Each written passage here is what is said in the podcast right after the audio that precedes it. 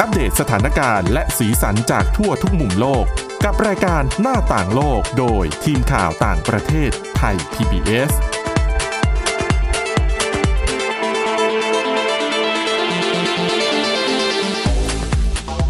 สวัสดีค่ะ คุณผู้ฟังนี่คือรายการหน้าต่างโลกนะคะ ก็เป็นรายการที่จะนำเรื่องราวข่าวสารข้อมูล แล้วก็บทความที่น่าสนใจในต่างประเทศ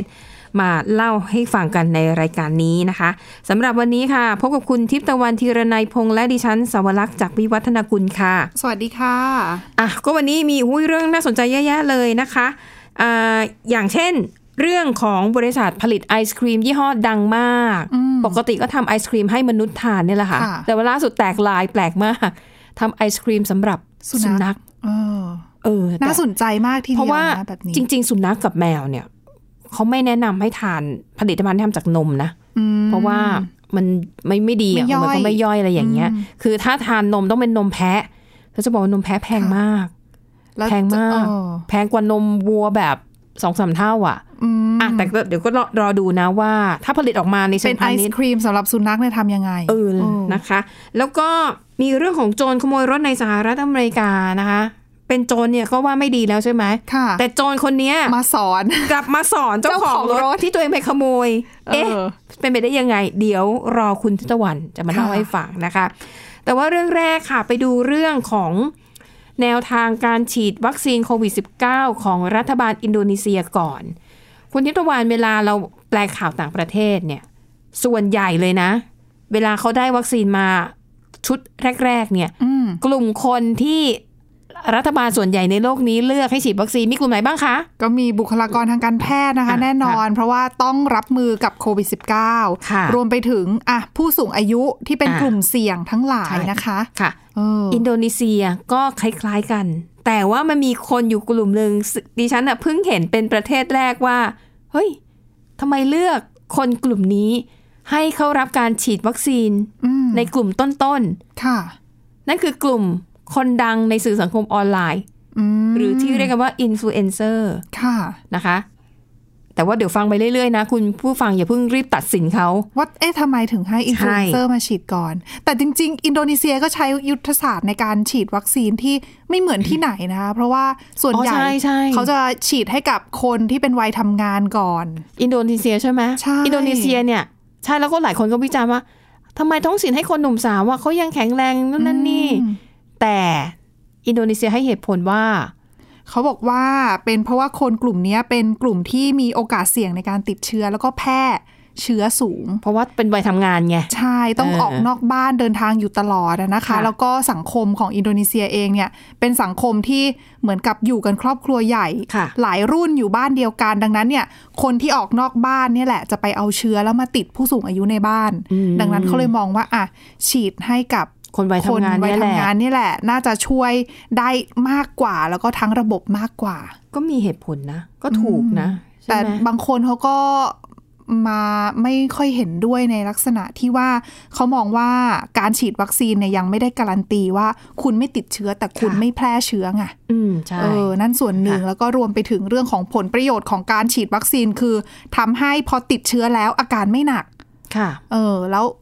ปกติคนอายุน้อยติดแล้วอาการก็ไม่หนักอยู่แล้วก็ไม่เป็นไรไงอืมแต่ว่าผู้สูงอายุถ้าไม่ได้รับวัคซีนค่ะติดแล้วเนี่ยอาการหนักนะเออมก็เป็นนะคะข้อถกเถียงกันใช่แต่แต่คุณหมอหลายท่านก็บอกนะว่าไอแนวทางการฉีดวัคซีนน่ะมันไม่มีสูตรสำเร็จค่ะคือแต่ละประเทศแต่ละพื้นที่เลยไปจัดสรรนโยบายกันเองเนี่ยเหมาะที่สุดมนะคะ อย่างอินโดนีเซียนี่ก็เหมือนกัน คือวันแรกที่ฉีดดิฉันจำได้เลยค่ะโจโควิโดโด ประธานาธิบดีอินโดนีเซีย เป็นคนแรกแล้วเขาฉีดเอิกเกริกมากนะ มีการถ่ายทอดสดอู้ใหญ่โต แต่ในวันเดียวกันมีนักร้องนักแสดงวัย 33 ปี คนนี้ก็ถือเป็นคนดังเหมือนกัน ค่ะอินสตาแกรมของคนนี้มีคนติดตามเกือบ 50 ล้านคนอืมคนนี้ได้ฉีดวัคซีนวันเดียวกับโจโควิโดโดอือืมมแล้วเวลาที่เอ่อนักร้องคนนี้เนี่ยฉีดวัคซีน เผยแพร่ผ่านคลิปวิดีโอค่ะเผยแพร่ผ่านสื่อออนไลน์ของเขาด้วยนะคะ แล้วก็เขาก็โพสต์ข้อความนะ ขอบคุณพระเจ้าสำหรับวัคซีน อย่ากลัววัคซีนอืมเหตุผลที่ทางการเนี่ยตัดสินใจให้กลุ่มอินฟลูเอนเซอร์ได้รับวัคซีนเป็นกลุ่มแรกก็ เพราะต้องการรณรงค์ค่ะให้ประชาชนเนี่ย ฉีดวัคซีนนั่นแหละ ก็เหตุผลก็ไม่ได้สลับซับซ้อนอะไรอืมนะคะ เพราะว่าเวลาคนดังทำอะไรยิ่งเป็นคนที่เราชื่นชอบอะเราก็มีความติดตามโน้มเอียงที่จะทำตาม หรืออย่างถ้าเขาโฆษณาผลิตภัณฑ์อะไร เราก็อาจจะไปสนับสนุนตามค่ะวัคซีนก็ใช้หลักการเดียวกันนะคะ แต่ปรากฏว่านักร้องคนนี้เนี่ยเขาชื่อรัฟฟี่อามัดรัฟฟี่เนี่ยตอนฉีดวัคซีนก็ดูดีอยู่หรอกนะคะ แต่ว่าต่อมาเนี่ยถูกกระแสตีกลับค่ะทำไมคะ เพราะว่าหลังจากฉีดวัคซีนแล้วยังไง ไปเข้างานสังสรรค์กับเพื่อนฝูง ไม่สวมหน้ากากอนามัย ไม่เว้นระยะห่างทางสังคม โดนกระแสตีกลับเลย โดนคนค่ะตำหนิเลยว่า อุตส่าห์ได้วัคซีนแล้วยังออกไปเที่ยวตะลอนตะลอนมันไม่เหมาะอืมคุณยังควรต้องยึดถือตามมาตรการคุมการระบาดอยู่ เพราะก็ควรจะเป็นแบบอย่างที่ดีนะคะ เพราะวัคซีนไม่ได้รับประกันทุกอย่างไงใช่ไหมคะ แล้วก็มีกระแสเรียกร้องว่าทำตัวเป็นตัวอย่างที่ดีให้สังคมดีกว่าค่ะนะคะ ซึ่งตำรวจก็รับลูกเลย ก็จะไปสอบสวนเลยนะคะ ว่าค่ะสิ่งที่รัฟฟี่ทำเนี่ยถือว่า ฝ่าฝืนกฎหรือไม่อืมแล้วเจ้าตัวก็ต้องแน่นอนตามสูตรขอโทษค่ะนะคะ แต่จริงๆก็ผู้เชี่ยวชาญหลายๆคนคือทั่วโลกแหละบอกค่ะเป็นเสียงเดียวกันนะคะ ว่าถึงแม้ว่าคุณจะรับวัคซีนไปแล้วอืมอย่ากกาดตกถูกต้องมาตรการถูต้องป้องกันค่ะโควิด -19 ทั้งหลายทั้งมวลที่คุณเคยทำมาก็ต้องทำต่อไปอืมล้างมือ เว้นระยะห่างสวมหน้ากากยังต้องทำอยู่นะคะ เพราะว่าค่ะอะอย่างที่ คุณสวรักษ์ก็พูดก็คือวัคซีนเนี่ยเขาก็ยังไม่ได้การันตีอะไรร้อยเปอร์เซ็นใช่ต์แล้วอินโดนีเซียเนี่ยมันมีปัญหาเรื่องของความเชื่อทางศาสนาด้วยที่ทำให้มีคนจำนวนมาก ยังลังเลที่จะไปค่ะฉีดวัคซีนนะคะ เช่นก่อนหน้านี้ก็จะมีคือจริงๆอะมีวัคซีนหลายชนิดที่เขาใช้เจลาตินที่ทำจากหมูอะ มาเป็นมันเป็นองค์ประกอบในการทำให้วัคซีนมันคงรูปได้ค่ะนะคะ แต่แน่นอนอินโดนีเซียเป็นประเทศที่มีประชากรส่วนใหญ่เป็นมุสลิมเขาก็กังวลว่าเขาไม่อยากฉีดนะถ้ามันมีส่วนประกอบของหมูอะนะคะ แต่ว่าเอ่อผู้ผลิตวัคซีนบางเจ้าเนี่ยออกมายืนยันแล้วว่าไม่มีนะ ไม่ได้ใช้ไม่ได้จากหมู แต่ว่าใช้วัสดุอื่นมาทดแทนค่ะนะคะ แต่คนก็ยังลังเลอยู่ดี นะคะ อันนี้แหละเป็นเหตุผลที่ทางการอินโดนีเซียพยายามเหลือเกินว่าจะทำอย่างไร จูงใจให้คนมาฉีดวัคซีน และการให้อินฟลูเอนเซอร์เนี่ยมาฉีดวัคซีนเป็นกลุ่มแรก ก็เป็นหนึ่งในกลยุทธ์นั้น ก็หวังว่าศิลปินเหล่านี้เนี่ยจะช่วยถ่ายทอดข้อความแล้วก็สร้างอิทธิพลในเชิงค่ะบวก โดยเฉพาะอย่างยิ่งกับกลุ่มคนรุ่นใหม่อืมอืมนะคะ เพราะว่าผลการสำรวจ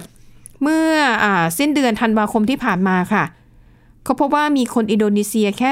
37%เท่านั้นค่ะที่ยินดีจะฉีดวัคซีนนะคะ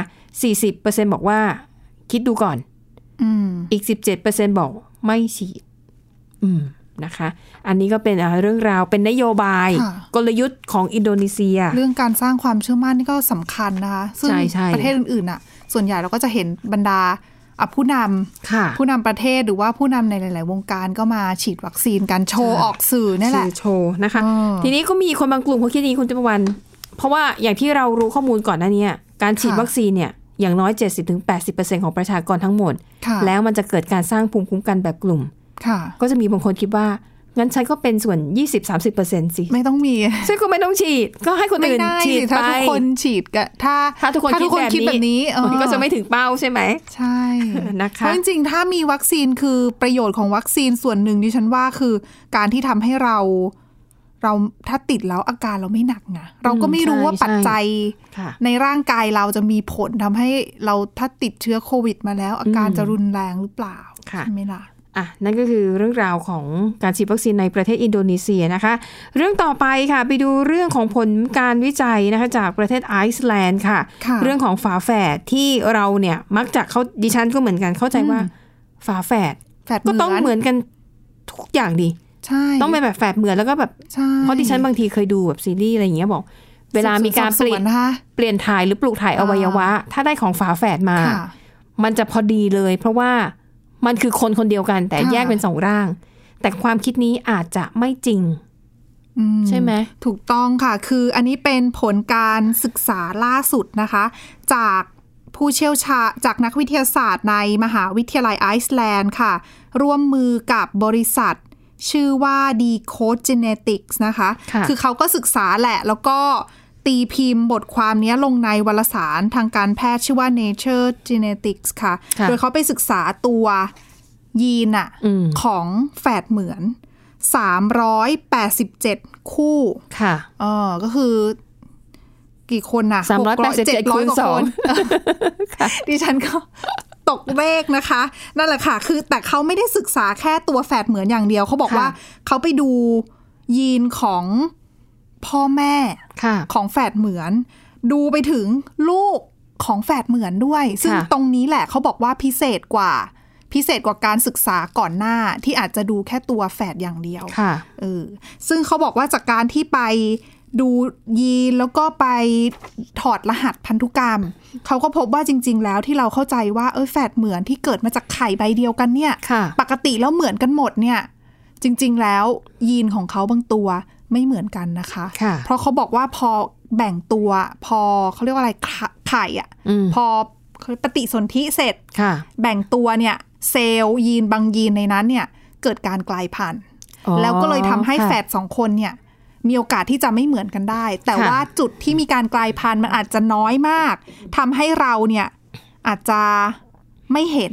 ไม่เห็นถึงความแตกต่างที่ว่านั้น ใช่ แต่ว่าก็มีเคสกรณีคือเขาบอกว่าการที่แฝด เหมือนเนี่ยออกมาแล้วบางคนเนี่ยสูงเตี้ยแตกต่างกันค่ะระดับความสูงนู่นนี่นั่นนะคะ ซึ่งเขาบอกว่าก่อนหน้านี้ถ้าอ้างอิงจากผลการศึกษาก่อนหน้านี้เนี่ยเขามองว่าแฝดทั้งสองคนเนี่ยอืมที่แตกต่างกันเป็นเพราะเรื่องของสิ่งแวดล้อม การเลี้ยงดูหรืออ๋อเปล่าค่ะเออแต่ว่ารายละเอียดอะไรเพิ่มเติมเนี่ยยังมีอีกนะคะ แต่ว่าตอนนี้หมดเวลาในช่วงแรก พักกันแป๊บหนึ่งเดี๋ยวมาต่อกันค่ะ หน้าต่างโลกโดยทีมข่าวต่างประเทศไทย PBS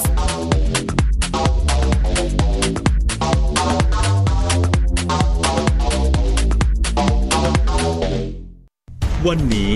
การดูข่าวของคุณจะไม่ใช่แค่ในทีวีไทย PBS ให้คุณดูข่าวได้หลากหลายช่องทางที่ถูกน้ำท่วมเต็มพื้นที่ เว็บไซต์ www.thaipbs.or.th/news Facebook Thai PBS News Twitter @thaipbsnews YouTube Thai PBS News ไหลล้นทะลักเข้ามานะกดติดสนันในการข่าวพร้อมๆกับหน้าจอไร้ขีดจำกัดเรื่องเวลา เข้าถึงรายละเอียดได้มากกว่า ไม่ว่าจะอยู่ณจุดไหน ก็รับรู้ข่าวได้ทันที ดูสด และดูย้อนหลังได้ทุกที่ กับ 4 ช่องทางใหม่ข่าวไทย PBS ข่าวออนไลน์ ชับไว้ในมือคุณะวิทยาศาสตร์อยู่รอบตัวเรา มีเรื่องราวให้ค้นหาอีกมากมาย เทคโนโลยีใหม่ ๆ เกิดขึ้นรวดเร็วทำให้เราต้องก้าวตามให้ทัน อัปเดตเรื่องราวทางวิทยาศาสตร์ เทคโนโลยี และนวัตกรรม ที่จะทำให้คุณทันโลก กับรายการ s c i e n t e c h ทุกวันจันทร์ถึงวันศุกร์ทางไทย PBS Radio ช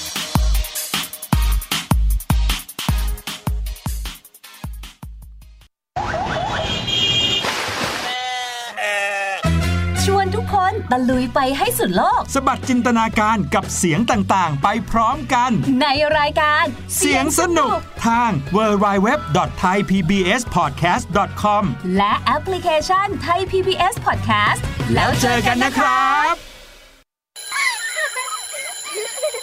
โรงเรียนเลิกแล้วกลับบ้านพร้อมกับรายการ Kids Hours โดยวัญญาชยโย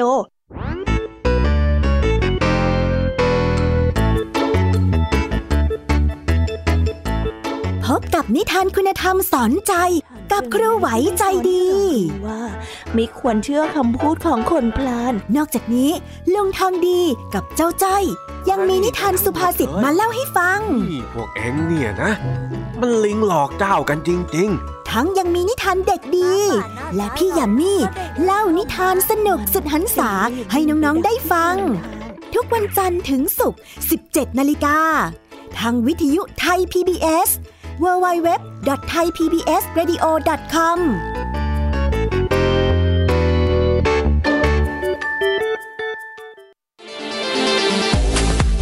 หน้าต่างโลกโดยทีมข่าวต่างประเทศไทย PBS ค่ะมาต่อกันในช่วงที่2นะคะ เรื่องราวของผลวิจัยว่าแฝดเหมือนจริง ๆ แล้วก็ไม่เหมือนกันซะทุกอย่าง ใช่ค่ะก็อย่างที่บอกไปนะคะว่าถึงจะเป็นแฝดเหมือนเนี่ย เรื่องของรหัสพันธุกรรมเอยเรื่องของยีนเนี่ยอาจจะแตกต่างกันได้ แม้จะเพียงน้อยนิดก็ตามค่ะซึ่งความแตกต่างที่น้อยนิดแบบเนี้ยเขาบอกว่ากลับมีอิทธิพลนะคะ ที่ส่งผลให้แฝดสองคนเนี่ยอาจจะดูเหมือนกันแต่ไม่ค่ะเหมือนกัน เช่นอะสูงกับความสูงอาจจะแตกต่างกัน หรือว่าค่ะแฝดพี่หรือแฝดน้องอาจจะมีความเสี่ยงในการเป็นมะเร็ง หรือว่าอ๋อเป็นโรคต่างๆ แตกค่ะต่างกันค่ะก็เป็นได้ซึ่งเขาบอกอืมว่า การค้นพบครั้งเนี้ยสำคัญตรงที่ว่ามาทำลายความคิดแบบเดิมที่ค่ะเราเชื่อว่าอะ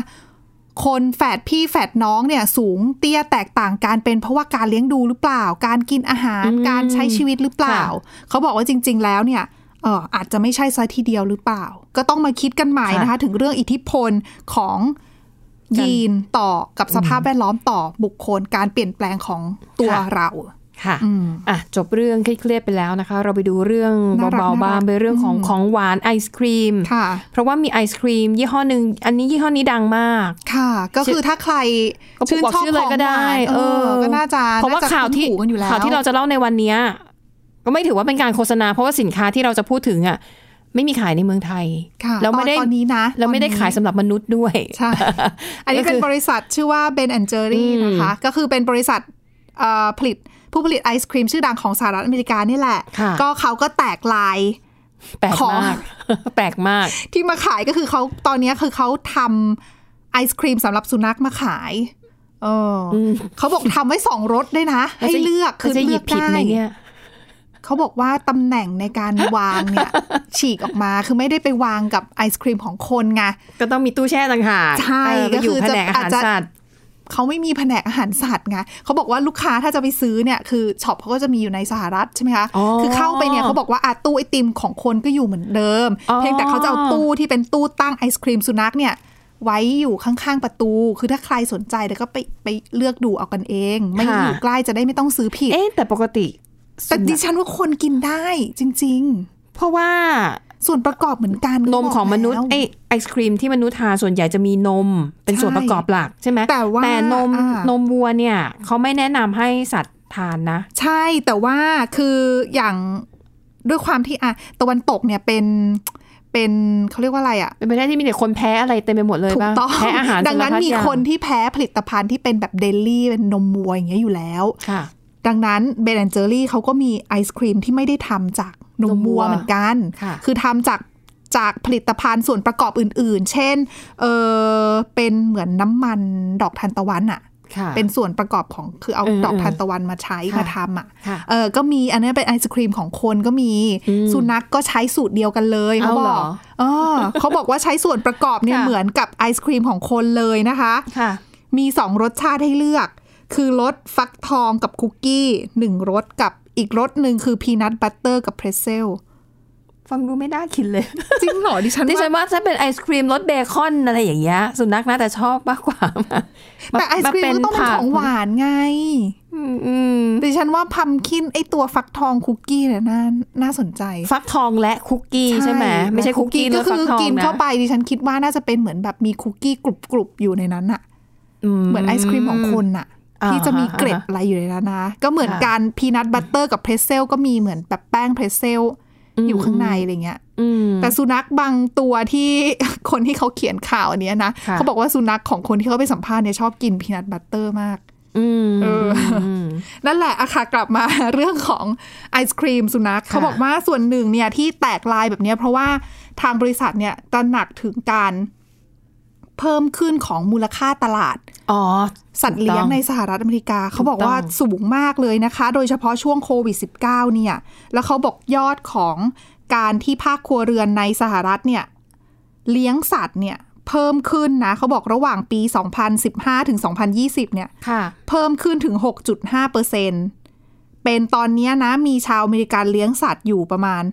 84 ล้าน9แสนตัว ค่ะ แล้วก็รายจ่ายทั้งหมดนะคะ เรื่องของการที่เจ้าของเนี่ยเลี้ยงสุนัขแล้วซื้อของไปให้สุนัขตัวเองเนี่ยไม่ว่าค่ะจะเป็นอาหารการกินของเล่นต่างๆ เนี่ยระหว่างปี 2015ถึง2020 นะ มูลค่าตลาดสัตว์เลี้ยงเนี่ยค่ะเพิ่มขึ้นถึง 44เปอร์เซ็นต์อืมเป็นตอนนี้ก็ 5,500 ล้านดอลลาร์สหรัฐแล้วนะคะ คิดเป็นเงินบาทอากลมๆ มากกว่า 160,000 ล้านบาท ก็คือมันโตเยอะจเป็นริงตลาดซึ่งก็ไม่น่าแปลกใจนะคะ ถ้าเราสังเกตเห็นจะมีอุปกรณ์ไอทีหลายอย่างพัฒนาขึ้นมาเพื่อให้เราสื่อสารกับสุนัขใช่และแมวที่บ้านได้ แล้วๆใช่ก็มีคนซื้อจริง ๆ นะหรือบางทีอ๋อเอาไม่ได้อยู่บ้านแต่ว่าสุนัขกับแมวเลี้ยงระบบปิดใช่ติดค่ะกล้องบางกล้องเนี่ย มีไมโครโฟน เอาไว้พูดกับสุนัขและแมวกลัวมันเหงาอ๋อก็มีเทคโนโลยีเยอะขึ้น ในเมื่อค่ะมีเทคโนโลยีแล้วก็ต้องมีอะมีของเล่นด้วย แล้วก็อะมีของกินด้วยแบบนี้นะคะ ซึ่งทางบริษัทเนี่ยเขาบอกว่า เขาเริ่มการพัฒนาไอศครีมสำหรับสุนัขเนี่ยมาตั้งแต่เมื่อต้นปีที่แล้วล่ะค่ะแต่เพิ่งกำลังจะเปิดตัวนะคะอืมแล้วก็แต่เขาแนะนำมาด้วยว่าสำหรับคนที่ไม่เคยให้สุนัขกินไอศครีมมาก่อนค่ะ ต้องแนะนำว่าถ้าซื้อไปให้ลองกินแล้วอะ ให้เขากินแค่ครั้งละหนึ่งช้อนก็พอค่ะคือให้เขาลองลองรับรสดูก่อน ไม่อืมควรอืมให้ไปเยอะๆอะใช่ ควรทดลองให้อาวันละค่ะช้อนเล็ก ๆ แล้วเพก็ราะมันเพราะมันค่อแพงด้วยหรือเปล่าเลยเขาเตือนอย่างนี้เขาโอ้โอ้ก็แพงพอสมควรเพะมีราคายี่ห้อนี้นะด้วย ยี่ห้อนี้สำหรับมนุษย์ก็แพง ไม่แต่ว่าคือแพงถ้าไปมากกินในสหรัฐอเมริกาเราก็จะไม่ได้อ๋อรู้สึกว่าจะแพงขนาดนั้นไงเหมือนเราแต่ไปกินกาแฟสตาร์บัคอะไรใช่ไหมเออกินเมืองแต่ไทยก็ราคานี้ แต่พอไปอยู่อเมริการาคาก็เท่ากัน แต่ความรู้สึกเรา แต่ดิไม่ฉันว่าอเมริกาไม่น่าจะแพงน่าจะราคาถูกกว่าเมืองไทยนะพอพอพอถ้าฉันจำได้พอๆกันมั้งหรอมันก็แบบสามเหรียญห้าเหรียญอะไรอย่างเงี้ยหกเหรียญออเออแต่อันนี้ค่ะเขาบอกว่าหนึ่งหนึ่งสกู๊ปนะคะสำหรับสุนัข90บาท สกู๊ปละเก้าสิบบาท90บาท เหมือนราคาโอ้โหไอศครีมดีๆ บ้านเรา หรือว่าอะสี่สี่อุ้ยแต่สี่สกู๊ปนี่ถูกไปเยอะนะคะร้อยห้าสิบบาท อืมอาจจะยิ่งซื้อเยอะแล้วก็ก็ยิ่งมาไปแบ่คุ้งมกว่าแล้วก็อาจจะเจ้าของกินด้วยอ่าเขาบอกว่าเผื่อว่าเวลาเจ้าของคนไหนเนี่ยชอบกินของหวานแล้วอาตัวเองจะกินคนเดียวแล้วแหมกระไรเลยสัตว์เลี้ยงใช่ไหมแสนรักของเราป้อนจะนั่งมองเฉยๆก็อ่าอ่าอ่าโอเคก็เรากินคำหนึ่งป้อนสุนัขคำหนึ่งอืมดีดีโอเค นั่นแหละก็ดีนะคะ ถือว่าเป็นเป็นเขาเรียกว่าอะไรอะ ผลิตภัณฑ์ใหม่ ๆ ที่น่าสนใจแปลกหลายเออที่น่าสนใจนะคะใช่ค่ะอ่ปิดท้ายไปดูเรื่องของโจรขโมยรถในสหรัฐอเมริกา แต่กลายเป็นโจรที่ไปตำหนิเจ้าของรถที่ตัวเองไปขโมยอีก อืม อันนี้เป็นเหตุการณ์แปลก ๆ ที่ตำรวจในรัฐโอเรกอนเขาเอามาเล่าให้ฟังอะนะคะ คือเขาบอกว่าเขาไปเจอคดีนี้มา คือเป็นโจรขโมยรถยนต์ คือมีอะ เล่าตั้งแต่ต้นดีกว่าว่า คุณแม่คนนึงเนี่ยเขาก็พาลูกเขาอะนะคะวัยสี่ขวบโอ้ไปกำลังซื้อซนเลยเออะอไปซื้อของไปซื้อของชำแถวบ้านค่ะ ก็ลูกก็นั่งอยู่ข้างหลังไงค่ะณแม่ก็อะไม่เป็นไรหรอกไปซื้อแค่แป๊บเดียวแป๊บเดียร้าวนร้านอืมของชำใกล้ๆด้วย แล้วเขาก็เลยจอดรถโดยไม่ดับเครื่องนะคะโอ้โหอันตรายไม่ดับเครื่องแล้วจอดไว้เหมือนหน้าร้านอะ่ะอืมคือเดินเข้าไปซื้อของในร้านแค่ไม่กี่นาทีเอง แล้วก็ค่ะ รถกับร้านเนี่ยห่างกว่ากันไม่ถึง 5 เมตรอะค่ะ ค่ะ ก็ลงไปซื้อแค่สองสามนาทีปรากฏ อยู่ๆก็มีคนมาขึ้นรถแล้วก็ขับรถเธอออกไปเลย เพราะรถไม่ได้ไม่ได้ดับเครื่องไงไม่ได้ดับกุญแจก็เสียบคาอยู่ใช่ก็ขับไปนะขคะ โมยง่ายมาก เออแล้วปรากฏว่าอาจนึกว่าจะเป็นแค่คดีขโมยรถอย่างเดียวไม่ใช่ ขับรถหายไปได้สักระยะ รถขับกลับมาใหม่เพราะว่าโจรโจรขับกลับมา เพราะว่าตอนโจรขับหนีอยู่มองกระจกหลังเห็น เด็กสี่เะมีขเด็วบอยู่ข้างหลันั่งงอยู่ ก็เลยอืมขับพาเด็กมาส่งส่งค่ะส่งให้คุณแม่แล้วตำหนิคุณแม่ด้วยว่าทำแบบเนี้ยไม่ถูกนะทิ้งลูกเอาไว้ในรถแบบเนี้ยแล้วถ้าครั้งหน้ายังทำแบบนี้อีกนะ จะโทรแจ้งตำรวจ โถให้มาจับใคร ให้มาจับเจ้าของรถว่ากล้าทิ้งเนอะลูกเอาไว้ในรถแบบนี้อันตรายมาก เออ พอคืนลูกเสร็จก็ขับรถหนีไป ก็ขโมยรถต่อ ใช่ เป็นโจรที่มีจรรยาบรรณมากตำรวจตอนนี้เขาก็ประกาศค่ะ หาเบาะแสอยู่ว่าอืมอืมใครมีเบาะแสโจรคนนี้บ้างบอกหน่อย